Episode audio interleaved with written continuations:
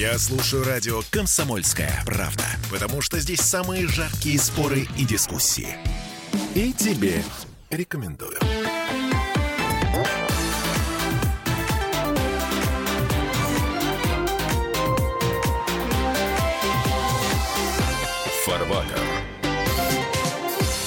Россия сохраняет верность традициям, преемственности поколений, в то время как западные страны искажают историю, насаждают мифы, размывают ценности. Зачем? А затем, что это попытка ослабить Россию, раскачать ее суверенитет. Не буквально, но почти прямая цитата из заявления президента России Владимира Путина. И два вопроса в связи с этим. А что это за традиции, верность которым мы сохраняем? И почему раскачиванием суверенитета России занимается Запад, а, а не Восток, например? Мы же посередине. Да. Обсуждаем в таком составе. Депутат Госдумы, доктор экономических наук Михаил Делягин. Михаил Геннадьевич, здравствуйте. Здравствуйте. И доктор технических наук, автор книги «Нравственная экономия» Сергей Ковин. Сергей Викторович, добрый день. Добрый день. Великий спор Востока и Запада, Запада и Востока. Это пропагандистская химера или реальное противостояние? Ну, я думаю, что и не химера, и противостояние совершенно определенно. Что касается, почему Восток или Запад, а не Север и Юг, это совершенно ясно по причине того, что первая страна, получившая промышленное развитие с помощью навигационного акта в 1650 1951 году это была Англия. Все остальные занимались тем, что ей подражали. Попытка выйти из Америки из-под колониального влияния Англии закончилась войной за независимость. Нам эта война известна. Известно, что Америке удалось вывернуться. Что касается России, Россия не смогла этого сделать, вернее, смогла это сделать на короткий период с 1891 по 1904 год. Поэтому, э, что касается вопроса на тему Востока и Запада, насколько это актуально и не актуально, это определяющий вопрос. Погодите. И это проблема еще существующая до христианства по одной простой причине, потому что многие думают и улыбаются, и даже ухмыляются по поводу того, что христианская политика какое имеет отношение к промышленности и так далее. Да, она не создает меновых ценностей, она не создает табуретки, столы, стулья, автомобили и так далее. Но христианская политика создает производительные силы, формирует нравственное состояние общества, с помощью которых производительных сил и создаются те самые меновые ценности. А, ну, во-первых, и на Востоке, и на Западе христиане. Разные немножко, но все-таки христиане. А во-вторых, ну вот с тех пор, о которых говорил э, то- только что Сергей Кобин, э, ну, 300-400, ну, почти полтысячи лет прошло с тех пор, как Великобритания начала свой путь на вершину. Короче говоря, все по-другому. Мы же посередине, еще раз напомню. А почему противостояние Востока и Запада, в котором не Китай?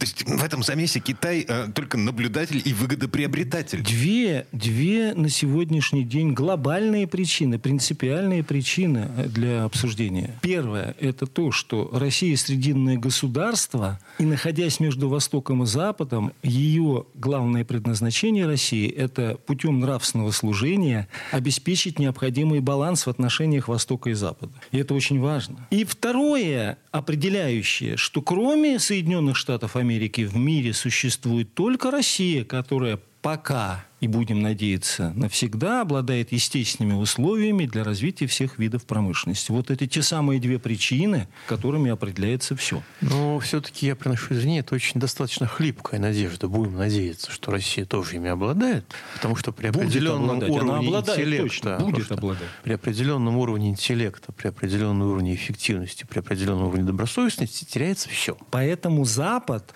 и пытается остановить Россию в промышленном развитии. И эта вся история идет ну, совершенно определенно даже до 1894 года, если вспомнить 1853 год и лорда Палмерстрона. И, нашу, и наше поражение в э, Первой Крымской войне, и смерть Николая I по причине того, что главным итогом этой войны стало то, что Россию обязали ввозить беспошлино товары фабрично-заводской промышленности. Кроме того, что мы потеряли выход к морю и наши военные, э, военные суда и так далее.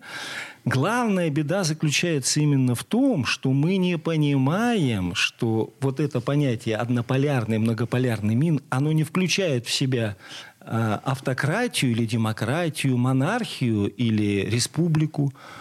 Это вопрос, есть естественные условия для развития всех видов промышленности или их нет. Смогли и сможет ли Россия их сохранить? Она их имеет. Вот сейчас ремарка, еще раз говорю, была Михаила Геннадьевича правильная. А сможет ли Россия при нынешнем состоянии дел? Нет. Но может ли Россия принципиально сохранить эти условия? Вне всякого сомнения, да. Поэтому, когда мы говорим, что Запад – это колыбель демократии, мы должны понимать, что правовое государство и все гражданские свободы, и это так называемая демократия, это дети промышленности и богатства. Будет промышленность, будет богатство, все будет. И, соверш... и отсюда вытекает очень простое логическое, логическое заключение, которое так нам не нравится. Есть промышленность, есть права у людей. Если промышленности нет, то восприятие западного, даже не политика, а западного человека, никаких людей и, соответственно, никаких прав там не существует. То есть, Поэтому, когда Российская Федерация начала уничтожать свою промышленность в конце 80-х годов ради стеклянных бус, ради огненной воды, спирта рояль польского и прочих замечательных вещей, то в восприятии Запада мы себя из числа людей вычеркнули автоматически. Мы очень обижаемся. Вот не признают за нами наши права. Правильно. Потому что если у вас нет промышленности, то с какой стати у вас будут какие-то права? Это западное восприятие мира. Как сказал, не приходя в сознание товарищ Байден, ну или приходя в сознание временно, а что они выпендриваются, если, если они ничего не производят? Очень четкая формулировка, по-моему. То есть мы изгои.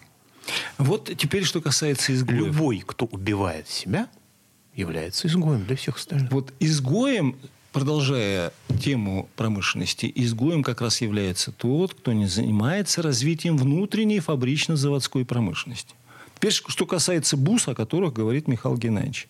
Бусы – это меновые ценности. К бусам можно отнести деньги и так далее. Почему? По одной простой причине. Способность создавать богатство во много раз важнее самого богатства. Россия прекратила генерировать промышленное производство. Россия прекратила создавать богатство. Она пытается сохранять то богатство и наследство, которое ей досталось от Российской империи, от Советского Союза. И все то, что было вообще получено запущено далеко не теми людьми, которые сегодня находятся у власти. Михаил Евгеньевич, э, смотрите, а, Сергей Кобин, э, доктор Кобин э, сейчас говорит в настоящем времени. Россия прекратила до сих пор у нас же изо всех щелей, вот от, отовсюду идет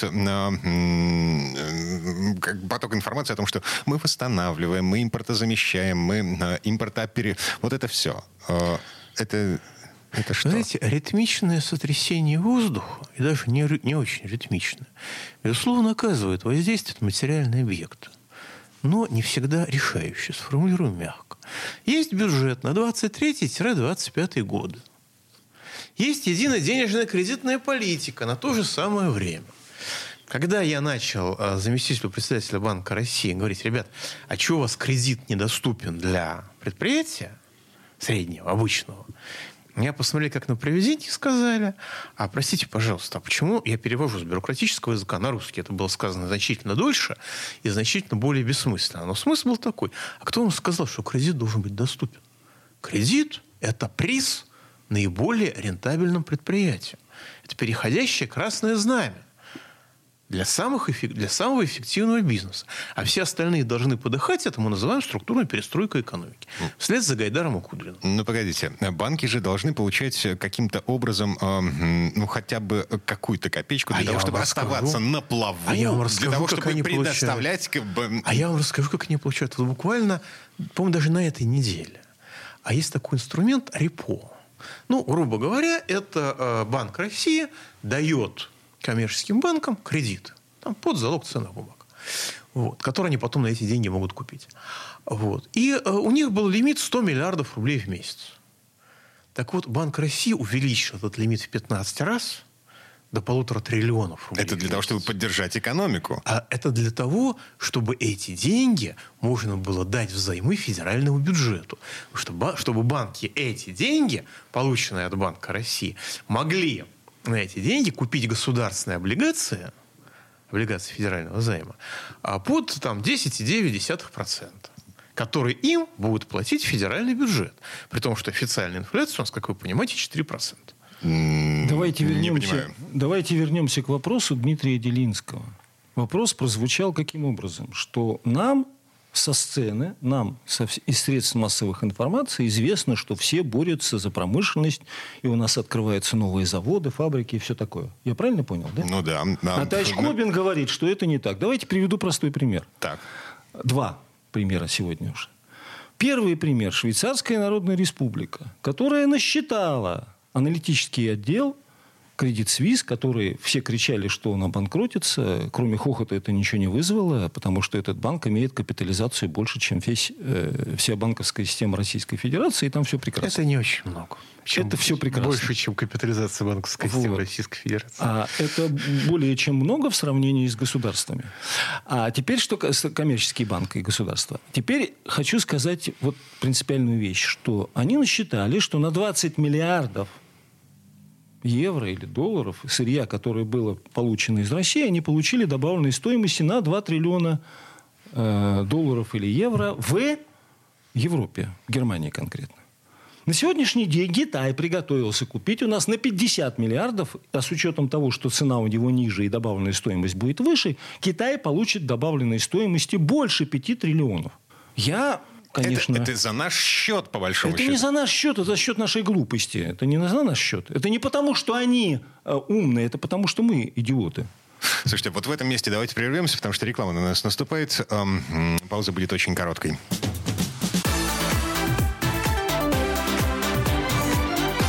Фарватер. Я слушаю радио «Комсомольская правда», потому что здесь всегда разные точки зрения. И тебе рекомендую. Фарватер.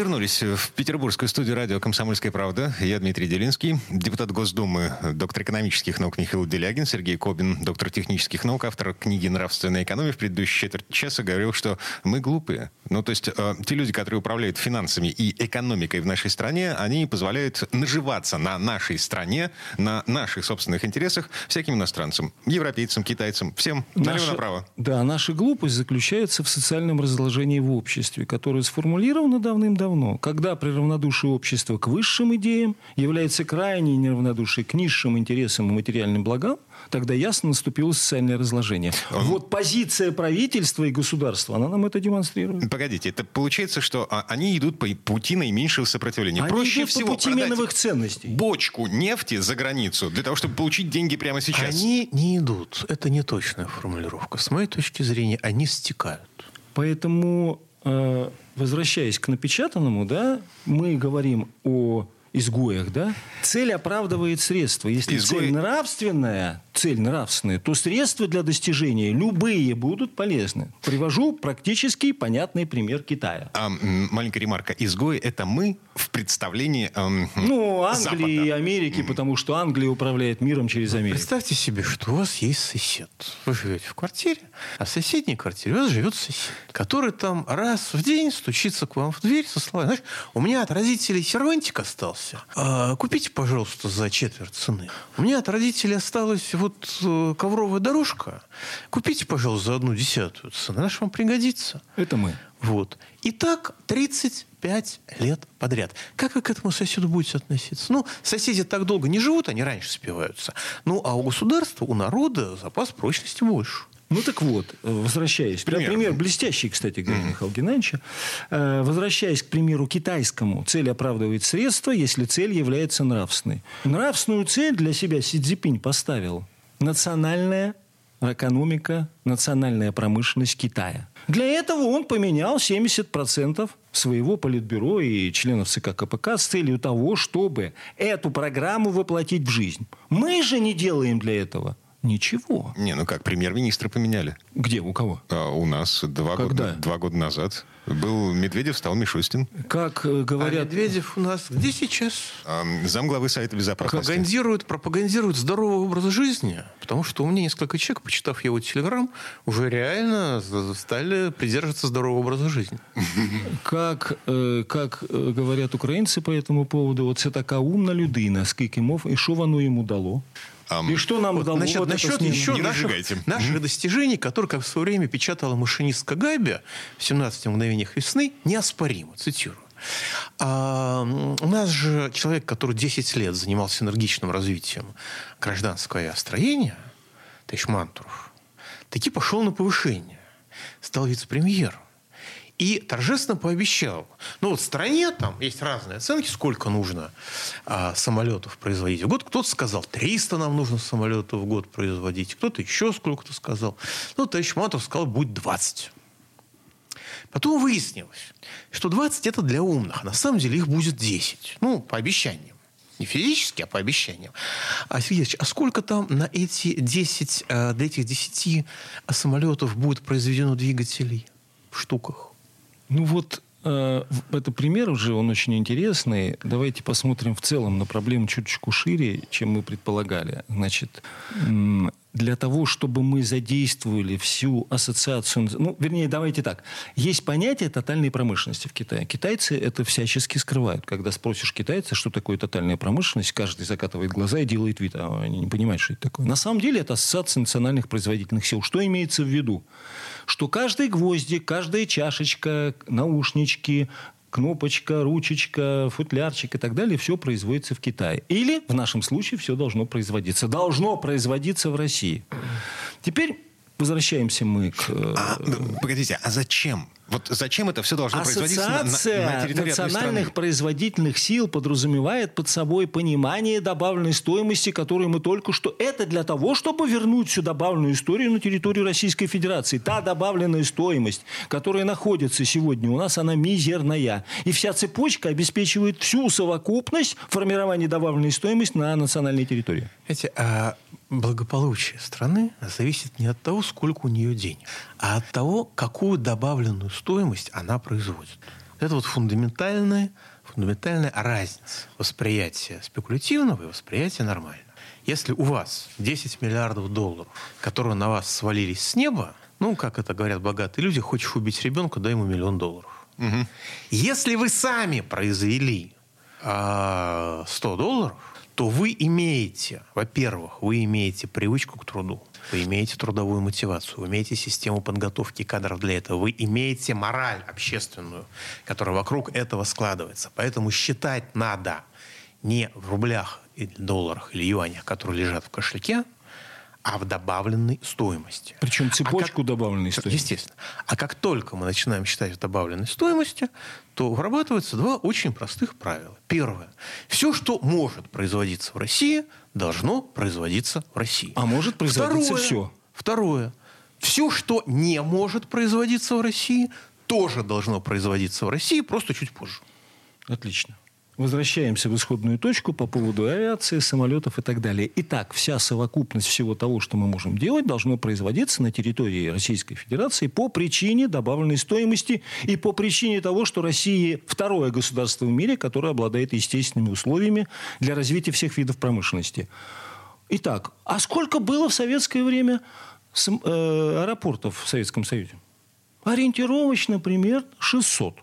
Убираем ту часть, которая осталась за территорией, получается около 500 с копеечкой на территории Российской Федерации. А что там далеко ходить? У меня в деревне был аэродром. Вот. Мало того, на сегодняшний день количество аэропортов чуть больше 200. Теперь возвращаясь к самолетам, к авиации и так далее. А, ни для кого не для секрет, что если мы будем производить 10 э, двигателей, то мы получим одну себестоимость. Если мы будем производить тысячу двигателей, то мы получим совсем другую себестоимость этого изделия. Угу. То же самое самолеты, да? Для того, чтобы самолет летал, мы должны иметь парк самолетов, ориентировочно запускать в программу около 500 самолетов в год. Для того, чтобы это приносило эм, хотя бы какую-то прибыль производителю самолетов, чтобы Для этот то... самолет был не как чугунный мост. Вопрос не стоит о прибыли, вопрос стоит о добавленной стоимости, хотя прибыль входит в добавленную стоимость, но прибыль не является самым важным. Самым важным является обновление капитала и выплата заработных плат и всех соци... социальных отчислений. По-другому сформулируем, чтобы предприятие оставалось на плаву, и у него была возможность, да. была возможность производить самолеты да, дальше. Для того, чтобы mm-hmm. предприятие имело определенную рентабельность, он этот завод должен производить определенное количество двигателей, самолетов и так далее. При этом все его контрагенты получат максимальные... То есть вы представьте себе, какое количество будет задействовано людей, которые будут иметь зарплаты, которые будут формировать покупательную способность.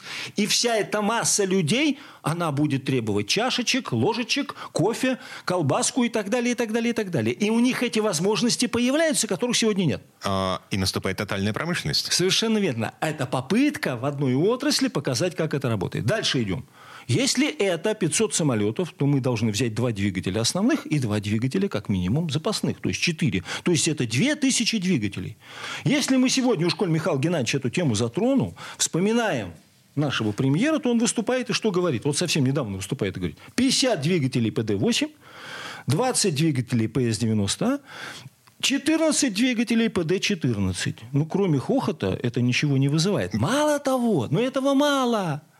Нам выделено на эту программу 44 миллиарда. При этом мы выводим из бюджета через вывоз за границу ориентировочно от 60 до 220 миллиардов долларов.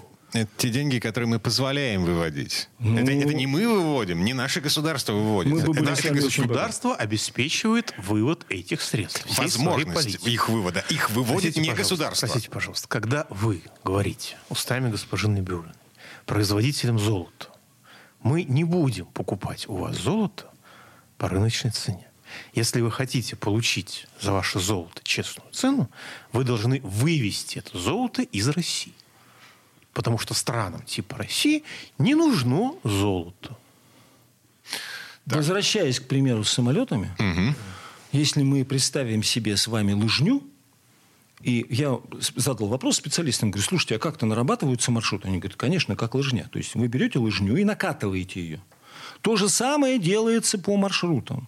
Владивосток-Петербург, Владивосток-Москва, Владивосток-Новгород. Нам в Псков сегодня не долететь. В чем беда-то? Это же анекдотично все. Нет самолета. Не из Питера в Псков. Угу. А, коротко говоря, каждый населенный пункт должен быть обеспечен аэропортом в необходимом разделе для того, чтобы люди получили. И это должно быть доступно. Это должно стоить 10-15 тысяч рублей, а то и меньше. Смысл в этом очень простой. Тогда все фабрики, заводы, которые будут задействованы в отраслях, тогда аэропорты, службы. У нас же оборудование к э, аэропортам мы до сих пор покупаем за границей. Не все, но покупаем, включая свет техническое и так далее. То есть мы должны обеспечить себе весь, всю совокупность оборудования аэропортов – в этом случае. Это простой пример. Один частный. Авиационная промышленность, авиационная отрасль и все, что с ней связано.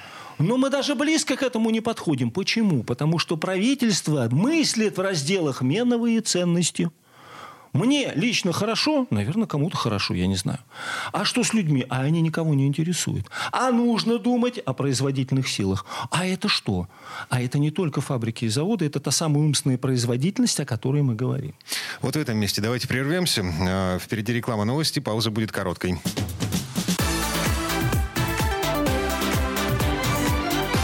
Фарватер. Попов изобрел радио, чтобы люди слушали комсомольскую правду. Я слушаю радио «Комсомольская правда». И тебе рекомендую.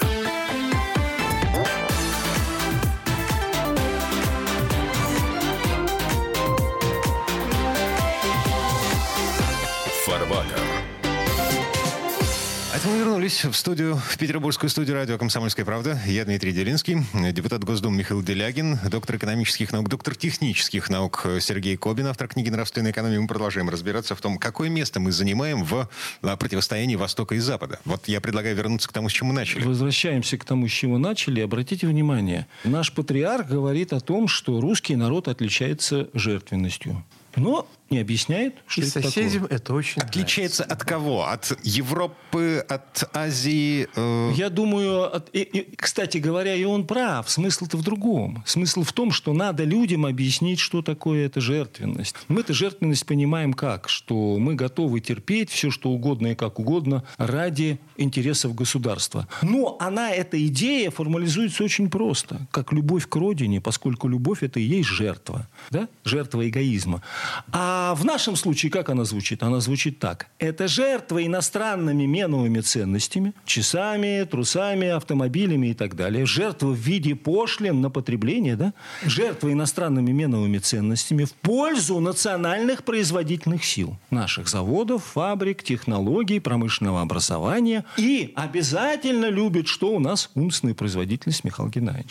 То есть а, да, давайте вот на пальцах буквально представим себе чисто теоретическую ситуацию. Передо мной на витрине два мобильных телефона. Один из них российского производства стоит 30 тысяч рублей, другой китайского стоит в два раза дешевле. Я, как патриот, должен заплатить в два раза дороже за российский телефон. Нет. Вы должны э, на таможенной границе, через которую проходит беспошлинный китайский телефон, наложить пошлину совокупную не менее 40% на этот телефон с целью того, чтобы выровнять способности вашего приобретения телефона, предполагаем аналогичного качества, российского производства. Ага. Чтобы было выгодно производить российский телефон и быстро снижать его стоимость. Окей, но тогда российский телефон будет стоить одновременно эм, 30 тысяч рублей. С китайским телефоном э, тоже будет стоить 30 тысяч рублей. У меня не будет возможности купить дешевый телефон. А будет на первом этапе. Дальше, когда начнет развиваться российское производство, его цена очень быстро... У вас же полетят вниз. самолеты, у Это вас же ровно появятся то- фабрики. Это ровно то, что происходило в Китае. Ровно то, что происходило в Китае. А, то есть вот в этом смысл жертвенности. Нужно потерпеть. Сколько? Нет. Сколько потерпеть? Нет, нужно а, проводить разумную политику. Потому что терпеть просто так – это бессмысленно. Это речь не идет о терпении, речь идет о системной работе. Протекционизм или покровительство э, Китай терпит до сих пор. У Китая покровительство и протекционизм заключается в субсидиях, дотациях и девальвации. Почему они расстреливают своих коррупционеров? По одной простой причине, что за счет субсидий и дотаций люди начинают наживаться, они их расстреливают, но при этом эффект получает промышленность Китая. Понимаете, это жертва. Им очень жалко этих людей. Они плачут. Но все равно Ну, их расстреливают. расстреливают. Да, в нашем самое- случае вместо субсидий и дотаций мы можем использовать пошлины. Мы также можем использовать субсидии и дотации, и точно так же можем расстреливать вороватых чиновников. Ну, пока не можем. Насчет Да. жертвы. Ладно, Насчет да. жертвы. Знаете, что такое любая инвестиция? Вот вы вкладываете деньги, чтобы что-то построить и потом что-то производить. Вы жертвуете своим потреблением. Потому что эти деньги, которые вы вкладываете, вы могли проесть, пропить, прогулять, сложить их стопочкой, на них любоваться. Вместо этого вы эти деньги от себя отрываете, вы ими жертвуете, создавая общественный процесс. Да, он потом вам принесет сильно больше, но это будет потом. А, Если принесет, потому что чем чреваты инвестиции в нашей стране? Все прекрасно знают, что наша страна – страна рискованных инвестиций. Все может накрыться, поменяться в любой момент, по щелчку пальца. Мы слишком нестабильны для того, чтобы чувствовать себя уверенно настолько, чтобы потратить деньги не на себя любимого, а на то, чтобы вложиться в будущее. Это результат того разврата и блуда, который у нас называется социально-экономической политикой. Значит, что касается практики по этому вопросу, все проблемы заключаются в бездействии или потере силы действия правительства. Вот приведу простые примеры. Как правительство игнорирует указы президента? Первое. Путин назвал приоритетом службы внешней разведки содействие развитию промышленности. А что это за приоритет? А что это за содействие? И почему служба внешней разведки? Почему служба внешней разведки совершенно понятно? Потому что первое... Цар- царап технологии? А, Первые технологии, и даже не первые технологии, пожалуй, сегодня из всех служб одна из самых нравственно насыщенных структур. То есть людей, которые минимально задействованы в коррупционном обороте. Или не задействованы вовсе, ну, по крайней мере, минимально. Да? Вторая причина – это, конечно, технологии. Третья причина – способности к восприятию э, промышленного развития. Но я-то говорю не о службе внешней разведки. Я-то говорю о правительстве. Служба внешней разведки выполняет функцию разведки и может подготовить базу, информацию, материал, программу. Но правительство-то ее игнорирует. Второе. Указ президента 9 ноября об утверждении основ государственной политики по сохранению и укреплению традиционных российских духовно-нравственных ценностей. Это духовно-нравственные ценности, значит, президент говорит, это вместо того, чтобы меновые ценности. А вместо того, чтобы меновые ценности, производительные силы, значит, заводы, фабрики и так далее. Так этого тоже нет. Почему этого нет? Потому что мы вывозим капитал. И выступает товарищ Кутепов, сенатор от, в Совете Федерации, говорит, нужно заморозить активы наших олигархов, которые уехали за границу. Да нет, конечно. Не заморозить нужно. Нужно национализировать все отрасли, входящие в раздел материальные затраты, таблицы межотраслевых балансов, для того, чтобы всех, уехали они или не уехали, для того, чтобы выдать им честные деньги, если эти честные деньги, чтобы и дать им условия, чтобы они эти честные рубли, или разрешить им конвертацию даже, для того, чтобы они создавали промышленные предприятия. А уж куда применять? Мы вам вот простые примеры сейчас нашли. Авиация, автомобильная промышленность и так далее, и так далее, и так далее. Но я все-таки должен сказать защиту правительства Российской Федерации – что если я могу полностью игнорировать президента, то это все-таки говорит о моей силе, а не моей слабости. Да. Что касается э, поручения развивать промышленность по принципу минимальной коррупционности, ну тогда, вероятно, следующим, кто получит это поручение, будет гидромедцентр, а потом какая-нибудь городская филармония. Но э, товарищ Кутепов абсолютно правильно все говорит, но он говорит правильные вещи неправильными словами. В итоге дискредитируя тему. Нужно что-то делать, с крупным бизнесом, который считает, что он ничего не должен, как они выражаются, этой стране. Простейший шаг, с которого нужно начинать, деофшоризация. У нас же две трети крупной частной собственности, находящейся в России, зарегистрированы в офшорах и управляются, исходя из интересов не России, а западных спецслужб, которые контролируют эти самые офшоры. Ну или просто исходя из интересов, не имеющих отношения к России, в лучшем случае. Значит, что нужно делать? Первое.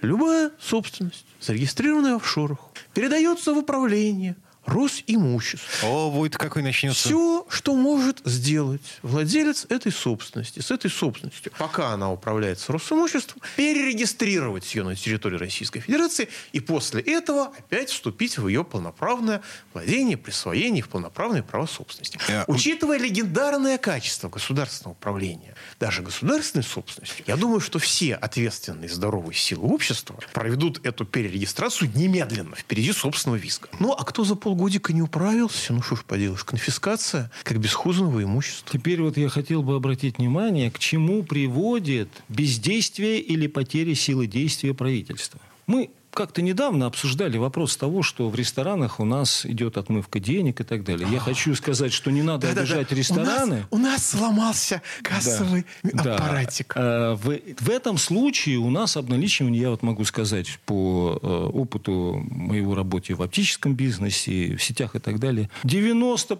95% предприятий обналичивают деньги. Черные, серые зарплаты. То есть не платят налоги. Не платят налоги, не платят пошлины, не платят э, У нас второй бюджет пошлины. Если кто-то хочет получить доходы в бюджет в два раза больше, ему даже наклоняться не надо за этими деньгами. Вот. Это первое. Второй момент. Есть такой замечательный город Заволжье, моя, ради... моя малая родина. Значит, там произошел уникальный случай. Мужчина то ли съел, то ли забрал, ну, скорее всего, съел бургер стоимостью 60 рублей. И молодежь, которая имела отношение к родителям того, кто делает это, эти бургеры, погнались за этим человеком, били его до такой степени, что, как я понял, убили. В чем проблема? Ведь Заволжье должно иметь название было исторически либо Городец-2, где почил Александр Невский, либо Александр Невский. Это одно из самых духовных мест. Минин Пожарский, театры домашние, школьные театры – это очень благородные, духовные, душевные люди. И вот такой пример. А почему? А потому что нет промышленности. Дальше тут мне подсказывают, говорит, ну что ты, Сергей Викторович, все время пристаешь, нет промышленности. Самое крупное промышленное предприятие в Петербурге развивается лучше всего. Я вот спорил с Михаилом Геннадьевичем в отношении закона. Градообразующее предприятие. Да, града оказалось, да. Крематорий у нас очень хорошо работает. И ритуальные услуги у нас подняли на 20%. Стоимость почему? Потому что спрос вырос. И не потому, что спецоперации. Нет, мы вымираем системно. Мы будем терять в год по полтора миллиона человек. Вот что значит бездействие или потеря силы действия правительства. А там уж президент пусть решает. Если это все так, значит так. Я надеюсь, что все это не так. Я надеюсь на то, что все это будет не так. А сколько лет вы надеетесь? Так мне уж почти полтинник. Во. А, давайте тогда я вам задам один интересный вопрос. Специальная военная операция закончится победой, мы в этом нисколько не сомневаемся. И наши бойцы в количестве определенном N тысяч, сотен тысяч миллионов вернутся с победой обратно. И зададутся вопросом, а куда нам идти на работу? Где те самые промышленные предприятия, на которые мы пойдем работать? А их нет. А почему нет? А потому что бездействие или потеря силы действия правительства. Игнор. Вот поскольку это ощущается некоторой частью госуправления, на мой взгляд, мы и имеем жесты доброй воли, разнообразные. Ну и прочие замечательные переговорные процессы. Так, это уже отдельная тема. Прямо сейчас, для того, чтобы не нарываться на Роскомнадзор, прервемся на неделю. Сергей Кобин, доктор технических наук, автор книги «Нравственная экономия». Михаил Делягин, депутат Госдумы, э, доктор экономических наук. Я Дмитрий Делинский. Всем спасибо. Хорошего дня. Всего доброго. Счастливо.